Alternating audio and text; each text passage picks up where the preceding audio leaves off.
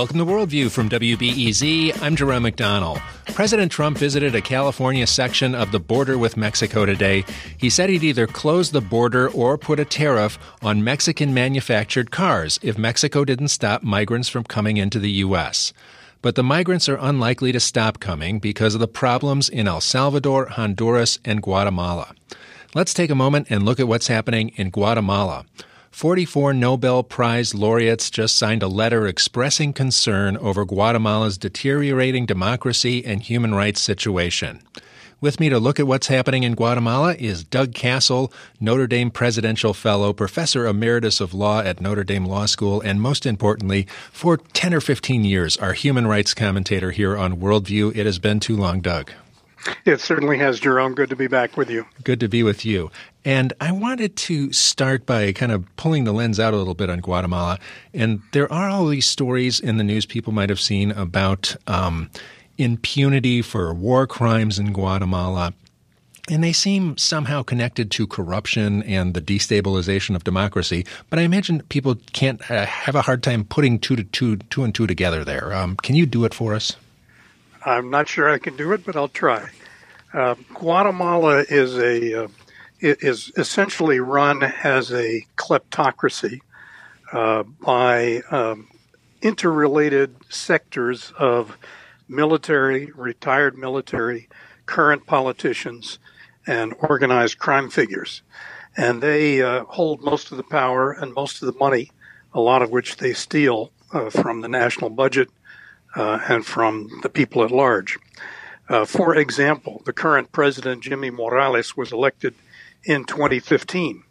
He has been uh, formally accused by the UN investigating mission in Guatemala of having committed uh, all kinds of uh, violations of the election laws governing campaign finance during his election. And who was supplying the money to him? Uh, retired military people who hoped to uh, use him uh, to end the legal proceedings against these retired generals and colonels for having committed gross violations of human rights and massacres in the past. And sure enough, he's now trying to uh, deliver on what they thought they purchased illegally uh, by passing an amnesty law. So we, one could go on, but it's all it's all interconnected: corruption, um, authoritarianism, and violations of human rights in the past. It sounds like these 44 Nobel laureates are concerned that um, democracy and human rights are not winning and that uh, the other guys are. Uh, is that what's going on? Because there's a presidential election that's going on now in Guatemala, and one of the, the people who is key in prosecuting um, the president's people has been, it looks like she's going to be denied a, a, a shot at running. Well, that, that's right. Um, there are three women who are leading in the polls for the June 16 presidential election in Guatemala. Um, the one who's on top is Thelma Aldana, who was the head prosecutor for Guatemala during 2014 to 2018 and cooperated with the UN investigating mission in bringing charges against many powerful Guatemalans, including uh, the former president Otto Perez Molina, who's now in pretrial detention, as well as the former vice president, as well as a number of uh, generals and former generals in the military. And uh, uh in in response to her uh, frontal attacks on the corrupt and ex-military group that runs the country, they have now accused her of all kinds of uh, financial crimes, and she denies it and says she can prove in court that none of them are true. But even assuming she does that, by the time she gets through with the legal proceedings and is eligible to continue running as a candidate, it will be shortly before the election, and she'll have a good chance at that point of losing. Both of the other women candidates, um, Sandra Torres and uh, Zury Rios, uh, are very closely allied with the current regime of President Morales and with the uh, elite that run the country. In fact, uh, Zury Rios is the daughter of Efrain Rios Montt, who uh, was convicted at one point of genocide for his actions when he was running the country back in the 80s. and then before he could be convicted again, uh, died of old age.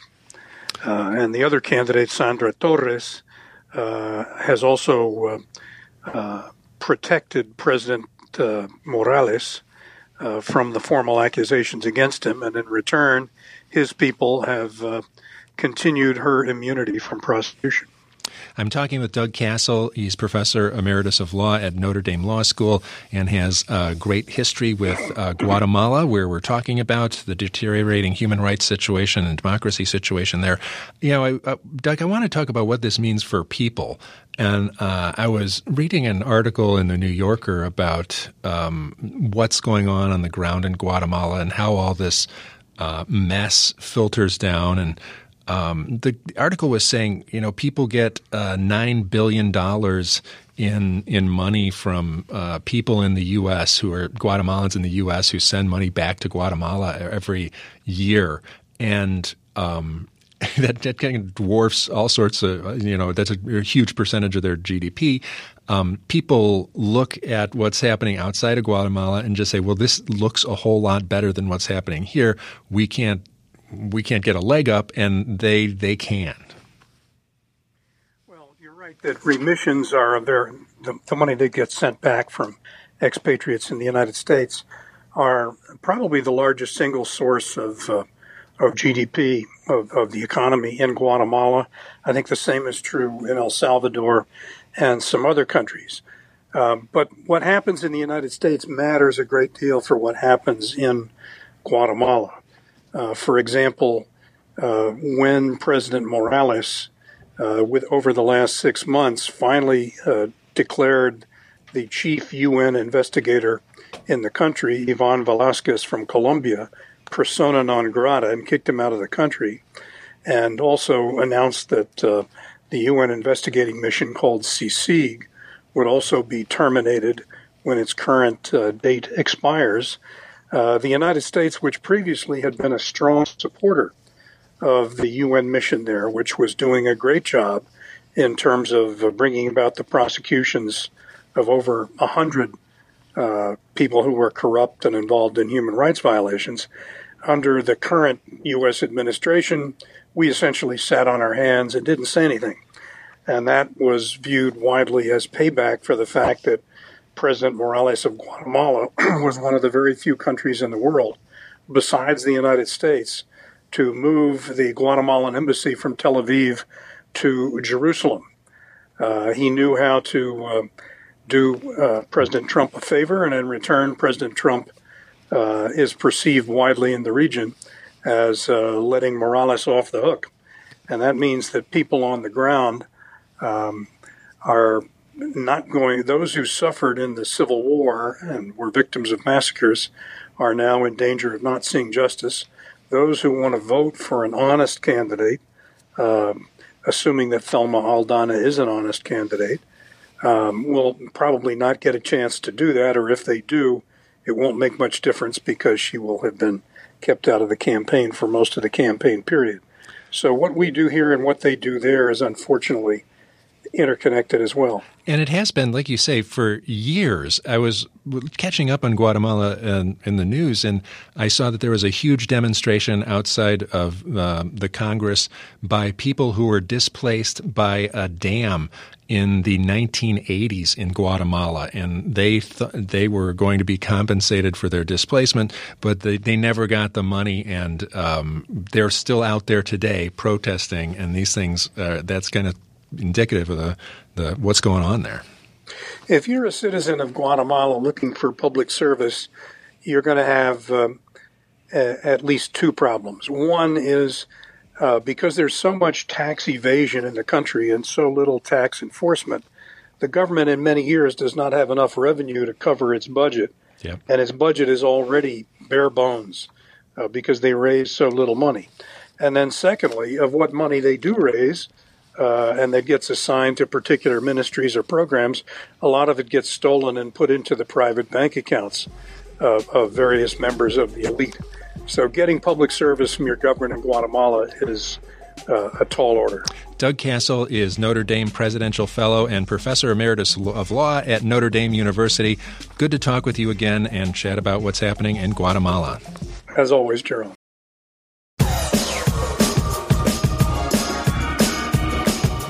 This is Worldview on WBEZ. I'm Jerome McDonnell. Film contributor Milos Stehlik of Facets Chicago interviews the world's great filmmakers on Worldview, and this week he's got a doozy. He speaks with a Chinese filmmaker, Jia Zhangke. His films have created an unofficial history of China. His new film is Ash is the Purest White. The film dives into the Chinese crime underworld to talk about China's changing culture. So, Zhao, even though you are a filmmaker whose most recent films, including your new film, Ashes the Purest White, open in world class film festivals, many of your films continue to be set in a very specific place in China, Fenyang, Shanxi. And when you're talking about the characters, all of the characters in your films, including in Ashes the Purest White, are on some kind of a journey, facing transition, in search of something, in search of someone, or in search of justice. Is that how you see a way of getting at what is happening on a macro scale in terms of the changing China? 呃，对，在我的电影中，人物的旅行会比较多啊，那就是呃。嗯，一方面是现实的情况，就是呃，中国的发展很不平衡，所以特别是年轻人，嗯，会很自然的从天。So I think that the sense of traveling around, drifting around, is very much the current reality in China.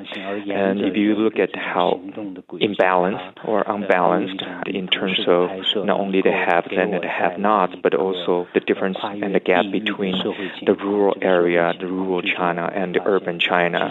I do think that that kind of dynamic really propel a lot of younger generations to move away from their hometown, from the rural area into the urban area to seek better life, to seek better possibilities. So I, I really want to utilize this almost like the role film genre to capture this constant moving and migrations and floating populations in China right now. Uh, even though that these are individual characters from very unique space, from unique environment, but there's something very, very common and universal about their life experience. And then it's almost as that I'm using them as a way to open up this particular scroll of uh, the realistic painting of what's going on uh, right now in current China, the state of the nation depiction of what is going on between the, the urbans and the rural, between the have and the have not. So, your newest film, Ashes the Purest White, seems to be the most genre driven film that you've made because it has a lot of elements. It's set in an underworld, it features many characters, there are themes about loyalty, uh, righteousness, codes of loyalty. And at the same time, one of its chief protagonists is a woman. And to me, that suggested that you really see women as the future of China? 呃，对我来说，通过在《江湖儿女》这部影片里面，呃，通过类型的建立，建立起一个男性的 呃，那男性的江湖的世界，啊，让观众非常啊快的进入。So indeed, this is a very very genre-driven film, but uh, for me, it is actually using this prototype of the underworld gangster genre as a starting point because it has always been a very dominated society, dominated um, power within this particular genre. So I want to start with that and then find a way to disrupt it, to destroy that, to break it in such a way that I can then uh, deconstruct it uh, the way I want it. So I use this as a vehicle to talk about how the characters, the values that they carry with them in terms of the code of conduct that they used to believe in, this type of loyalty, this type of human relationship that they used to cherish in the uh, traditional, conventional, male dominated underworld or mobster gangster genre now in the current society, you will see the destruction of it. You will see the disappearance of this type of conventional value, the conventional personal and interpersonal connections, and the conventional uh, way of interpreting and maintaining that kind of loyalty, that kind of human interpersonal relationship. So I think that for me, it is to take a genre and trying to somehow disrupted. Uh, the same way I want to convey the feeling that a lot of things that we used to cherish and we used to had, uh, we used to have, they no longer exist or they are disappearing in the current society in China. So because of that, I subconsciously, when I was writing and develop, uh, writing a script and developing these characters, I started to somehow make the male protagonist and how he evolved in such a way that you uh, started as such strong characters to a weak one at the end. Uh, whereas for the female protagonist, she might seemingly started as a weaker personality or a character. She turns out to be at the end the strongest one of all, adhering to her own values, adhering to uh, her uh, dignity and the way she respects herself, and then really uh, believing still loyalty and also that kind of human relationships that uh, is part of the conventional code of conduct within the underworld. So I do think that instead of saying that this is a film to imply or as an allegory of that China's future needs to rely on uh, the female populations or the other sex. I do think that it is hopefully a wake up call uh, for to challenge our male audience of the generation to really rethink uh, who they are, where they want to go, where they want to be in the future. So it's more about giving them a chance to uh, reflect on what they have been and what they are uh, the, they are right now, and also where they can go from here. 也也无法说是不是未来中国的未来要依靠女性，而是它首先可能是需要男性社会去呃具有一种反思啊、呃，就是嗯对。 you're listening to Worldview. I'm Milo Stehlik speaking with filmmaker uh, Jia Zhangke, whose newest film is called Ash is the Purest White. This seems to be a critical moment for independent Chinese cinema. And you are a filmmaker who has worked on both sides of it as an independent and as someone who makes films within the official structure. You are also a filmmaker who is concerned about the role that cinema can play in a broader sense in China with the film festival that you started in Shanxi, with this independent art distribution alliance. How do you see the way forward for independent films in China? 呃，直到今天我都呃呃认为自己仍然是一个独立电影的导演，因为 虽然我最近的几部影片都与都能够在中国公演，但是这些影片的，就是从第一部小五到现在都是。uh, so even though that uh, my past three films, uh, I would say that will enjoy the major release in China, but I still very much see myself as an independent filmmaker. Uh, the same filmmaker made Xiao Wu Pickpocket as my first film and continuing that particular tradition to make the film I want to make uncompromising. Even though that along the way, uh, in order for me to work within the system to actually have that kind of um, theatrical release in China, I need to overcome a lot of challenges and a lot of hurdles.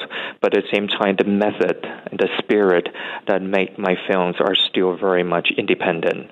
So I do think that uh, the challenges for a lot of the younger uh, independent filmmakers is to really persist and insist and also adhere to this particular vision of independent filmmaking and also this value of independent filmmaking, and without uh, losing themselves in terms of the market, in terms of a lot of enticement, a lot of distractions, uh, because the market uh, might take them off the track that, that they once uh, were in. So I do think that uh, it is an important aspect for a lot of filmmakers, whether or not the system itself it is inside or outside. Uh, you need to ask yourself that same questions. Why are you making the film? And as long as you still maintain that independent spirit, I do think that you can still uh, see yourself and uh, call yourself independent filmmakers, and hopefully that will create a very uh, viable and sustainable uh, environment for the younger independent filmmakers to come.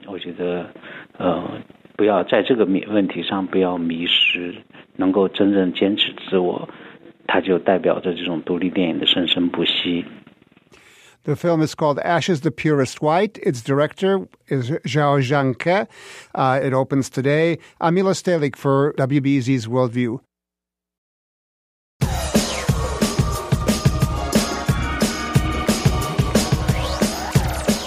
This is Worldview on WBEZ. I'm Jerome McDonnell. It's time for Weekend Passport, where we let you know how to have an international good time on the weekend. Our global citizen friend Nari Safavi is here to give you some recommendations on how to spend your time this weekend. Nice to see you, Nari. Good day, Jerome. It's great to be here again.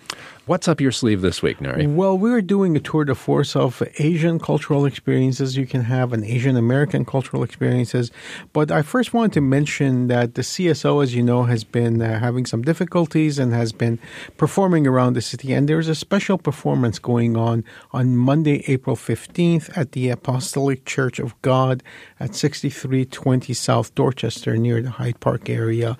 If you want to go and support the musicians, they're doing these free concerts around the city, that would be a good place to catch CSO if you've been missing him.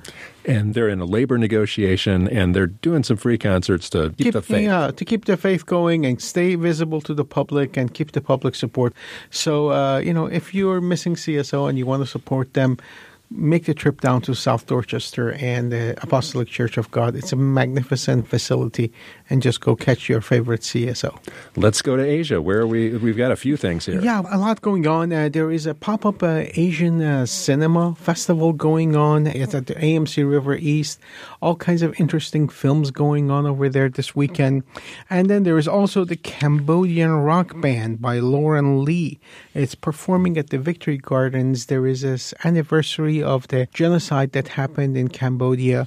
And uh, there's a Cambodian cultural organization that's based in Chicago. They're uh, partnering with the Victory Gardens Theater, and they're having the performance of the Cambodian rock band by Lauren Yee. Now, this sounds like a really interesting theater piece. It is part comedy, part mystery, part rock concert, and has to do with the Cambodian genocide. So it's really like um, making some moves here, and it's gotten great reviews. It's played around the country.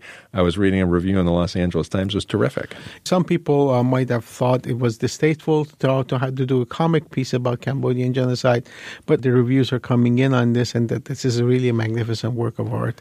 Go catch it if you can. Cambodian Rock Band by Lauren Yee is Wednesday, April 10th at the Victory Gardens Theater, a one night only extravaganza done in partnership with the National Cambodian Heritage Museum and Killing Fields Memorial here in Chicago, which, if um, you haven't been there, it is a great little museum and you can duck in there and uh, get a full picture of what was going on there at the Cambodian genocide. And it was the first place to market, too. So Absolutely. that's a great thing. And the main thing uh, that we're doing about Asia is the Asian Showcase Festival going on at the Gene Siskel Film Center. And there's a really interesting film over there called Origin Story. And it's playing uh, Saturday night, tomorrow night at 8 p.m. And this is something that I could relate to as an immigrant and concern about origins and ideas about where we come from and all of that can be a source of meaning in our lives. And we have an interesting filmmaker with us who made the film called The Origin Story. Kulap Vilaysack is here. She's a child of Lao refugees. Origin Story is her story. Nice to meet you, Kulap. Pleasure to meet you both. I, I must comment uh, I really love the sound of both of your voices. I find soothing while um, attractive. Is that is that okay to say? that is terrific. This is that the is first terrific. time anyone has ever said that. Usually, uh, women who only hear my sound they find me attractive, but and you thought you were the comic here, huh? Kulap, you really went deep in this film, deep and personal. Tell us a little about the origin story and why you decided to kind of inspect your past on film. Well, I found out that my father wasn't the dad that I grew up with wasn't real dad when I was 14, and it was a tough, tough way to find out. Um, my parents have a really tumultuous relationship, and they fight a lot. And in this particular fight, I made the mistake of of standing up for my dad. And when I did that, my mom said, "Why are you defending him? He's not your real dad." And that shook my little heart, my entire body. And soon after I found out that my biological father wasn't interested in being a part of my life, which was hard because I didn't know that he existed nor wanted him to because I really connected to dad I grew up with. I thought it looked like him. We got along. Uh, I got along better with my dad, and so I buried it and I put it away. I put it away for almost um, 20 years. Cut to me being 33, and even though you compartmentalize this, or I did, this part of my life, it always came up in different ways. Um, because I didn't ask questions, I still kind of put a narrative together about what happened.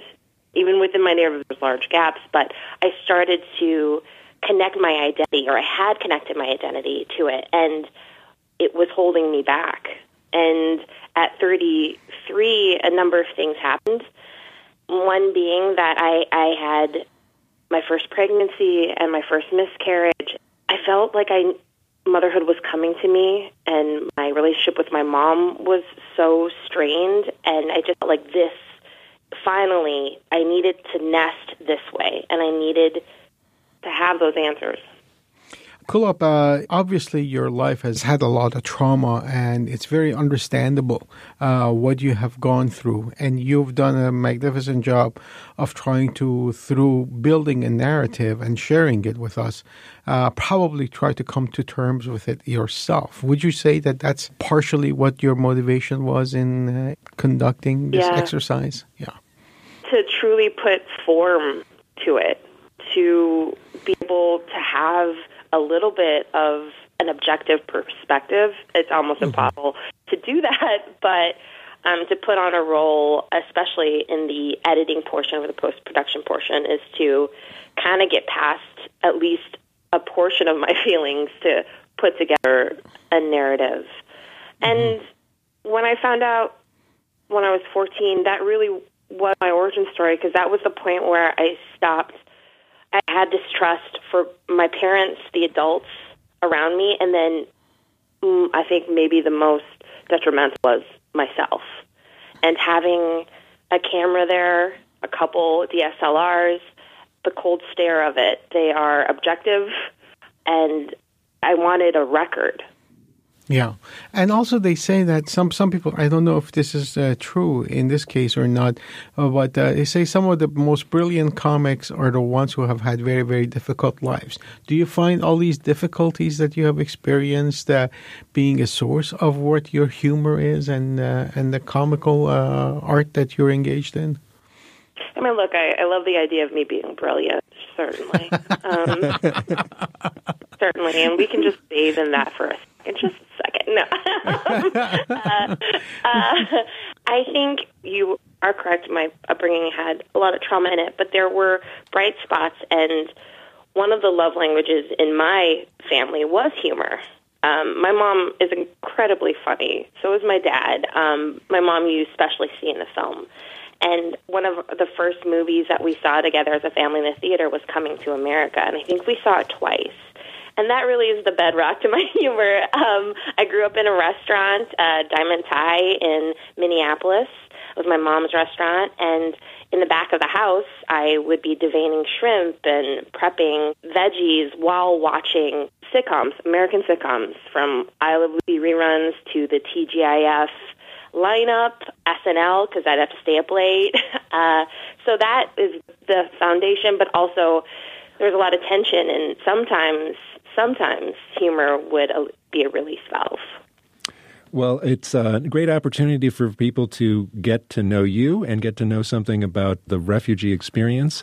And um, I hope people can check out your movie. You're going to be there this weekend on Saturday. I night? am. Yes, I'm about to pack in a few minutes. Those would be great. Kulap Vilaysack is a child of Lao refugees, and her debut documentary, Origin Story, chronicles a road trip into her complicated past. It is part of the 24th Asian American Film Festival that's going on at the Gene Siskel Film Center, and there's lots of other great films. It runs through the 17th, and there's a bunch of them. Absolutely, yeah. There's some really good ones about Vietnamese manicurists called Nailed and all, all, kinds of really interesting stuff going on. So check out the uh, Asian American Showcase Festival at the Gene Siskel Film Center through April 17th. Nari Safavi, thanks for joining me for another fine edition of Weekend Passport. It was a privilege to be here. Thanks, Kulap. Thank you so much. Thank you.